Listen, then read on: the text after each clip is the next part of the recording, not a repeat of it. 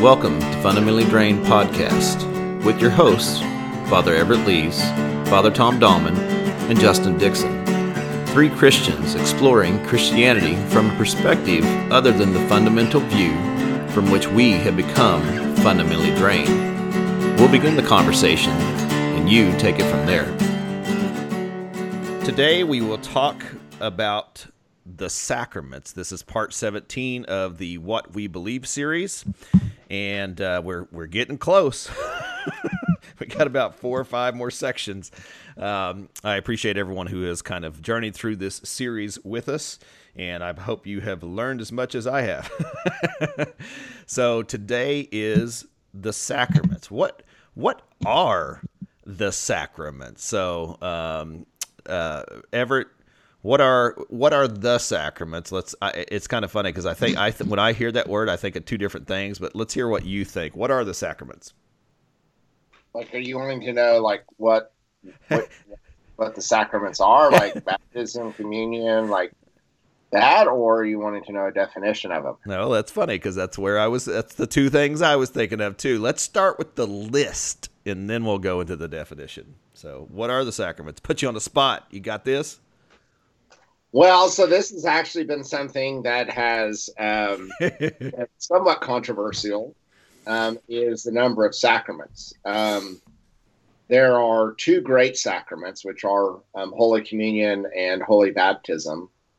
And then there are 5 sacramental rites, which are unction or prayers for healing, ordination, confirmation, what did I miss? Oh, marriage. He's looking. Okay, Tom, take over. You have 3 seconds to respond. And reconciliation of a penitent. So there's two great sacraments, baptism and communion, and there are 5 sacramental rites. Now, there are some who would say that's all there is. There's 2 sacraments and 5 sacramental rites. Others would say that there are 7 sacraments. And that's one of those things that theology nerds like to argue about. Bat back and forth, like the cat with the yarn. That's a discussion for yeah.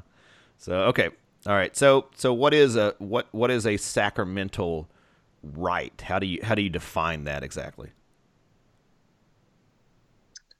Well, it is a rite or a service of the church by which God's grace is made known and present. Okay. You know, okay, that's cool. Marriage or confirmation, whatever. Okay. All right. So the definition of sacraments, according to the Book of Common Prayer on 857, says the sacraments are outward and visible signs of inward and spiritual grace.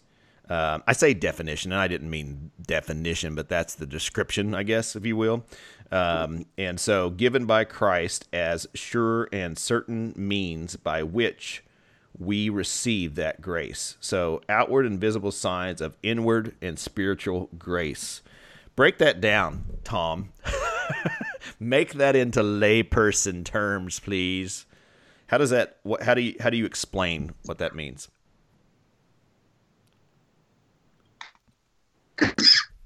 And stumped. Tom? Sorry, I accidentally muted my microphone. Did he fall out of his chair? Can you hear me? Yes, we can. Okay. So it's very challenging to the culture because we say that we're basically Gnostics, most Americans. We've separated the physical and the spiritual. And we compartmentalize our lives.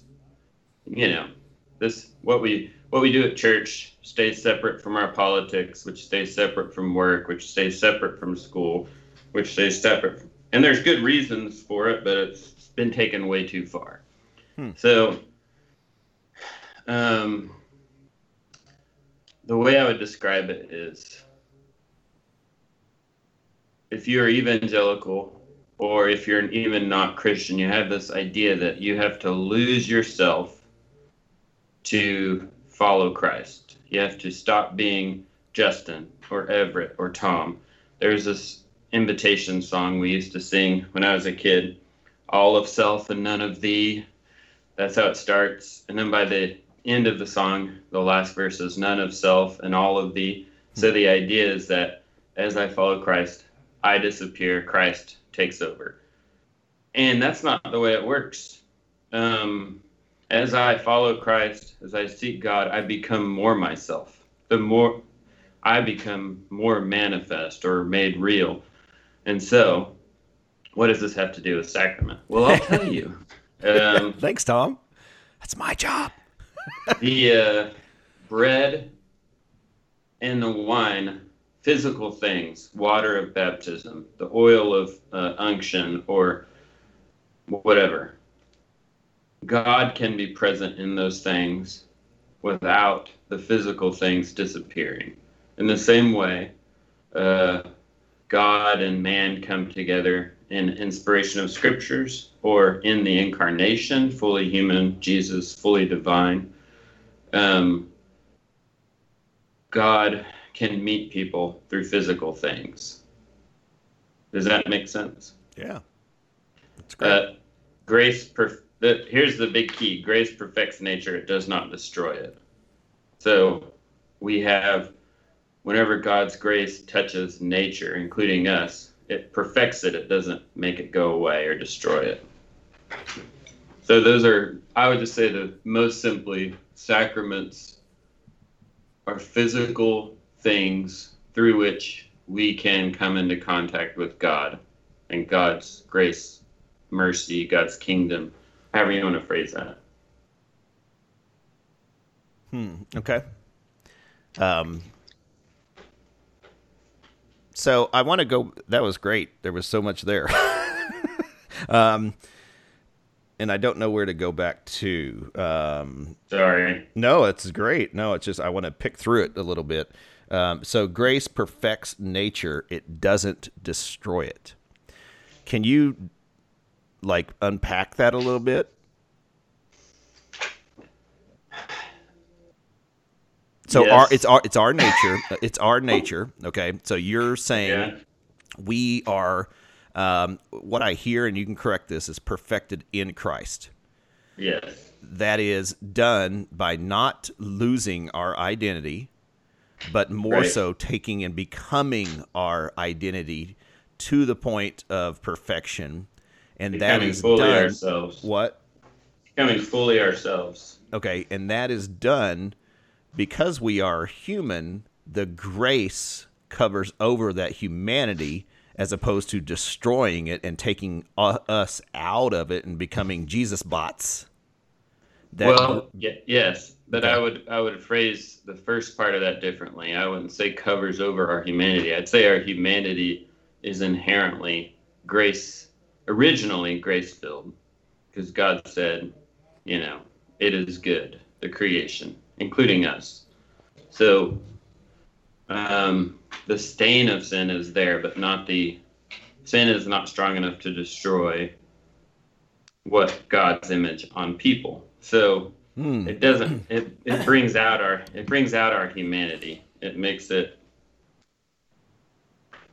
it fully known, which was originally made in the image of God. Right. So it removes it perfects it, exactly. So. Okay. That was Thomas Aquinas, I think. I was wondering the grace perfects nature, it doesn't destroy it, that's Aquinas? Right. Okay. That sounded quotable. I was like, if that wasn't, then I was going to tweet that real quick.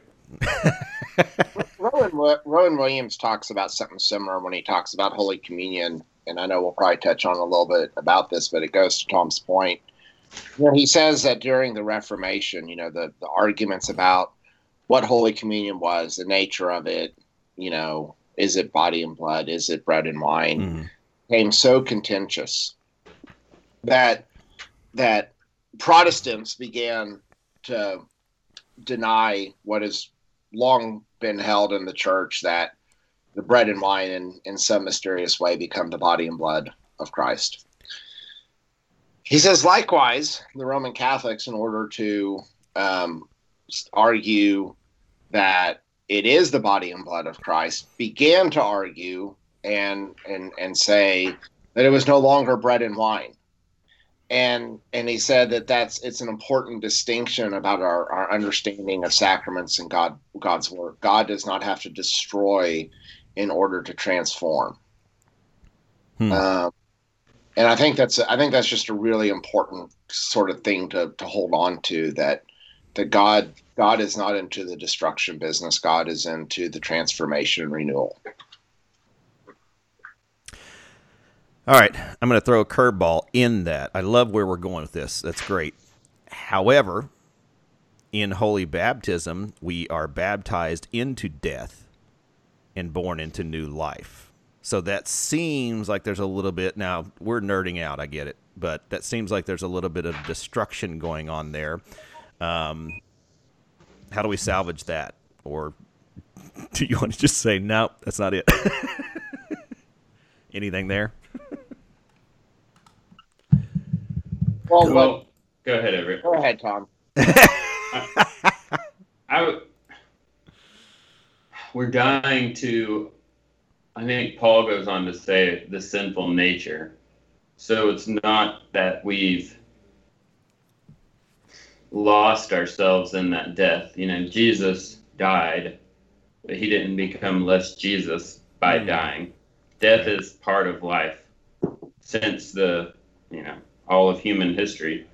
And so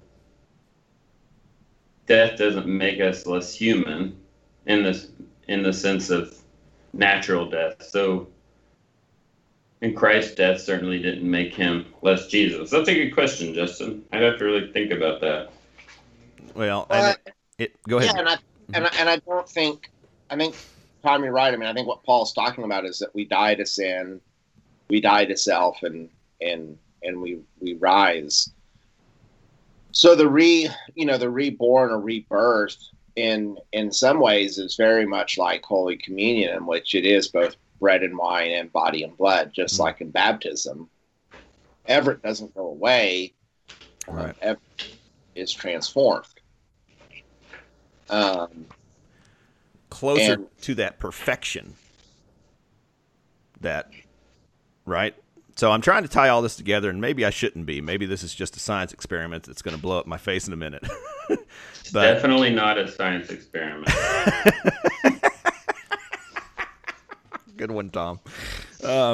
Sorry, Everett, I interrupted you. I'm sorry. I hope you kept your thought. Yeah, no, I think I was done. I mean, I'm just, I think when that language that Paul's using, I don't think Paul imagines that Paul is no longer Paul. I think he's saying that we are now something so much more. Okay. All right. So this is Make Justin Understand Day. So I'm still coming back to grace and how that plays into making us into the language. Now I lost it, but it was into the perfect us. That sucks. What did I say earlier? Grace, and this is where I wanted to focus our grace. She passed away 30 years ago. Christmas vacation. Oh gosh! Well done. Hey, Grace. Well played. Well played. God blessing. Sorry. Go ahead. That's good stuff, though. Now I'm seeing her say the national anthem or sing it. Okay, so grace. What was the word we used? Perfecting. Perfect is us in Christ. Grace perfects nature. Say again. Grace perfects nature. It does not destroy. It was whatever we are moving to. Man, I hate that. I should have wrote that down. Yeah, moving towards perfection and how grace plays in that. And you said sin is a stain, but it is not ruining our humanity because we were born good. And I'm looking to plug, how does grace play into that? And maybe I'm going down the rabbit hole that we shouldn't now. So let me back away from that. Tom, how do you explain, and in our Oklahoma culture, I think this has to be something that's done often or done. How do you explain grace to someone?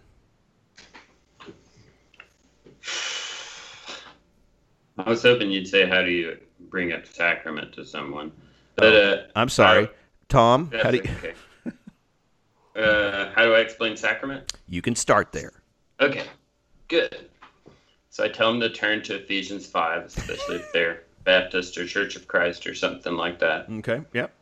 And it's the part about marriage, and marriage being like the unity of Christ in the church. And it says in Ephesians 5:31, man shall leave his father and mother, shall be joined to his wife, two shall become one flesh. And then it says, and this is a great mystery, but I speak concerning Christ and the church. And so when the Orthodox Church talks about sacrament, they use that term mystery from this passage. So I think a wedding is a good way to explain a sacrament. You walk out of a wedding and you don't say, well, that was a beautiful symbol. Maybe you'd say that because there were some symbols there in the service. But you say something happened in there. These two walked in, Fred and whatever, and they walked out married. Something was enacted. Something was performed. Mm-hmm. It's not just symbolic. This is a union was made. And, you know, if you have faith, you believe God has done something there. But if you're, even if you're completely secular, you recognize that it might just be legal language to you, that something occurred making this relationship different than it was before. Does that make sense? Yeah. And so most people understand that if you talk about marriage, and that God is, even people who don't ever go to church, you know, they only go to church for their baptism, their marriage, and their funeral. But even those folks will say they want God to be a part of their wedding because they know you sense that this is important, that this needs something big. So expectation came to mind for me. There's an expectation when you walk out of that church that something happened, and now those two are more than they were before.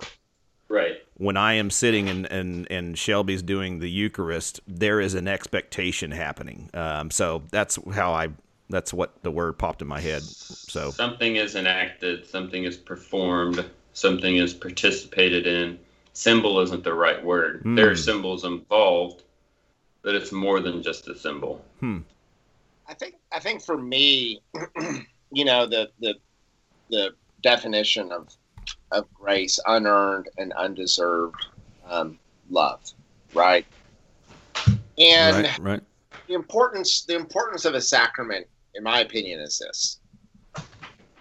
There are times in my life in which I doubt or question the existence of God or God's judgment. There are times in my life when I have done things that sort of weigh me down and for which I feel guilt, you know, shame, embarrassment about. And the sacraments are a very tangible way, in the midst of those doubts, those questions, that shame, that God loves me and God is present. And so even in the times in which I'm sitting there saying, God, are you real? I can remember back to that moment, the knowledge that I was baptized, right? Mm. So it's not necessarily I have to remember my specific baptism, but remembering the knowledge that I was baptized, that God said yes to me, you know, forever. And as we, you know, put the oil on the person who is being baptized, you are marked as Christ's own forever. And there is no asterisk on that. You're Christ's own forever, unless you do these things. And I think that having those tangible things is a really powerful thing for us, or at least it is for me. Yeah.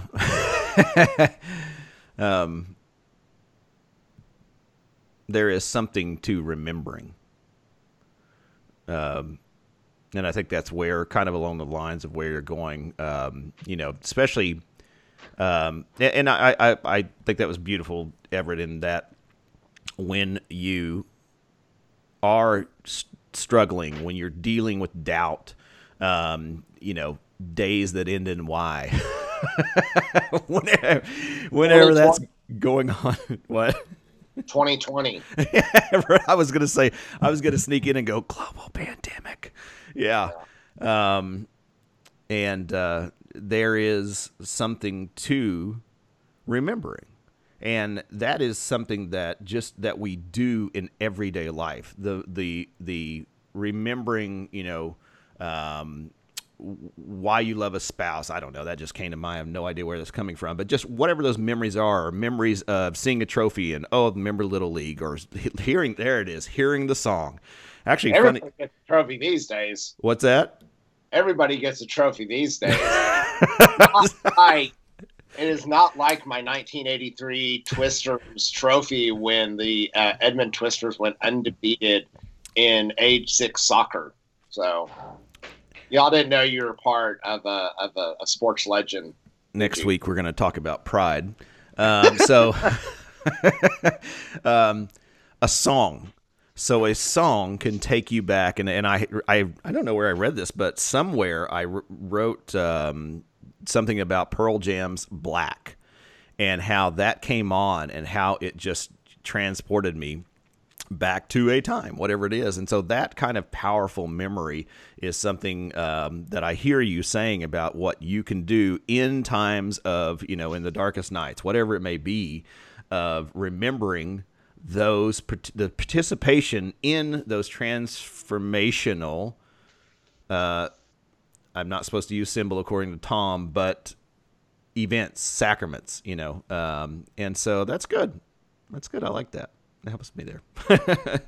Sorry, that was I'm just using everybody's ears in this podcast for my own epiphanies here. Okay. So I feel like you answered this, but did you have anything to add to how do you explain grace to someone? Well, you know what? I take that back because Tom actually answered how do you explain sacraments to someone. Well done, Tom. Sounds like you've done some research on that. Thank Ephesians 5. So I feel like in this culture, grace, like I is as you two says, it's just a girl's name. As Everett said, Grace died 30 years ago. How would you explain grace to this, evangelicals, fundamentalists, whoever it may be? Because I think that's an important thing that we miss in my previous, tradition, whatever. It was all about sin management. What don't you do? And did you ask forgiveness for it? And that was it, man. I mean, we're talking, marks to remind me to ask forgiveness for X or Y or whatever it may be. So how do you explain grace to that individual? How do you explain grace to 25 years ago, Justin, or something? Tom?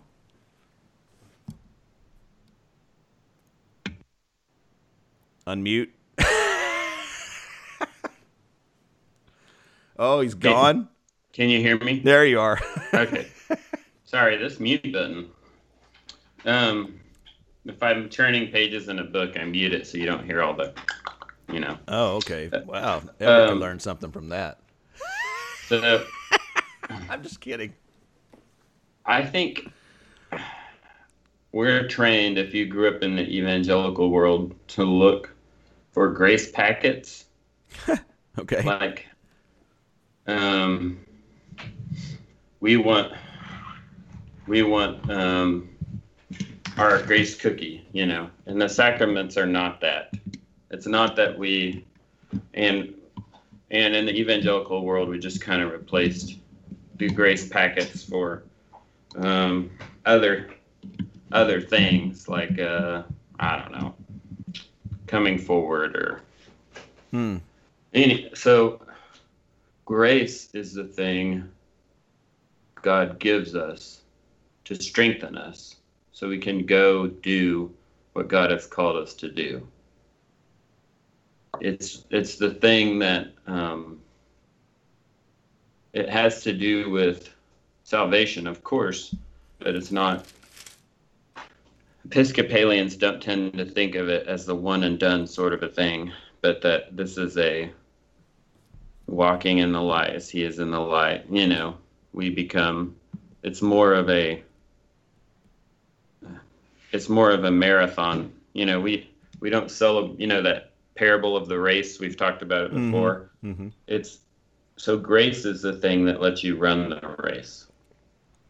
It makes it possible for you to keep going. In the Book of Common Prayer, it says, grace is God's favor towards us, unearned and undeserved. By grace, God forgives our sins, enlightens our minds, stirs our hearts, and strengthens our wills, which plays along to the race that you just mentioned. Yeah. There, Tom. Everett, how do you explain grace to someone? You know, I think grace is one of the hardest things to really explain because the radicalness of grace. Sorry, I interrupted. Say that last part again.